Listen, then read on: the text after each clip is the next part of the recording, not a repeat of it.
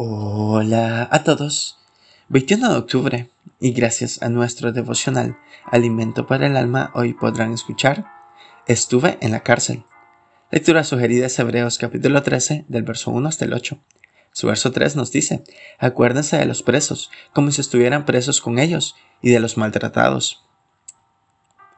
Llegué de visita al Buen Pastor, un reclusorio de mujeres en Asunción, Paraguay como acompañante al ministerio llamado Mujeres de Esperanza, que visita cada semana ese lugar llevando alimento, consuelo, ayuda y esperanza de libertad eterna a cientos de mujeres. Había un grupo reunido y nos recibieron cantando un coro. Veía sus rostros mientras escuchaba sus voces y enseguida me di cuenta esa mañana que estas mujeres ya estaban en libertad. De pronto sentí que me inundaba de gozo, mis ojos se humedecían estaba presenciando el milagro que produce Cristo en la vida de las personas, más allá del pecado que las condenaba en este plano terrenal que es temporal. Jesús les había dado libertad en el plano espiritual que es eterno. Me pidieron que diga unas palabras y me sentí torpe. Más allá de lo que yo podía darles, ellas me estaban dando una imagen de esperanza viva.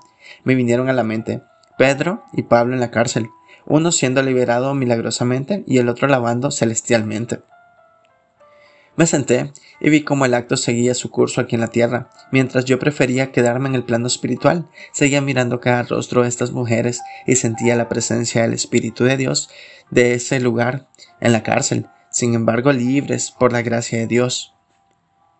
Recordé, estuve preso y viniste a visitarme. Ese acto concluyó. Esa visita perdura en mi corazón todos los días. Es como si alguien me repitiera diariamente, estuviste en la cárcel. Devocional escrito por Alejandro Mainero, en Paraguay.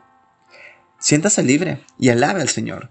Muchas gracias por escuchar.